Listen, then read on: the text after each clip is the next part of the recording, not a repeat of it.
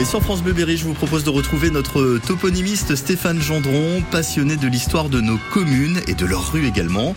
Il nous emmène aujourd'hui sur l'avenue des Marins à Châteauroux.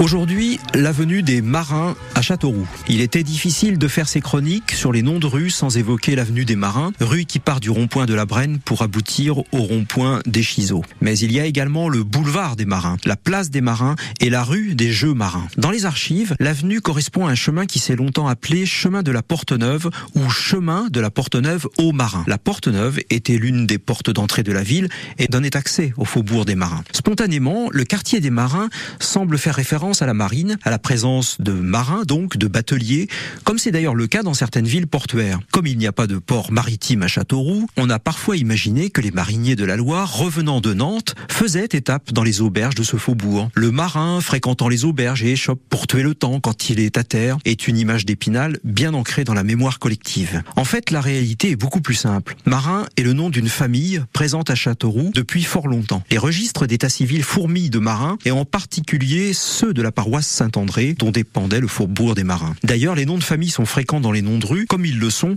dans les noms de lieux. À partir du XVe siècle, on prend pour habitude de dénommer les faubourgs, des villages et parfois des rues entières d'un nom de famille. Le pluriel indique qu'une famille s'est implantée et parfois on peut parler de véritable communauté familiale. Le faubourg s'étendait jusqu'à la rue de la Porte-Neuve et au niveau du rond-point Louis des Chiseaux se trouve la rue des Jeux Marins. C'était l'ancienne rue des Jeux de boules.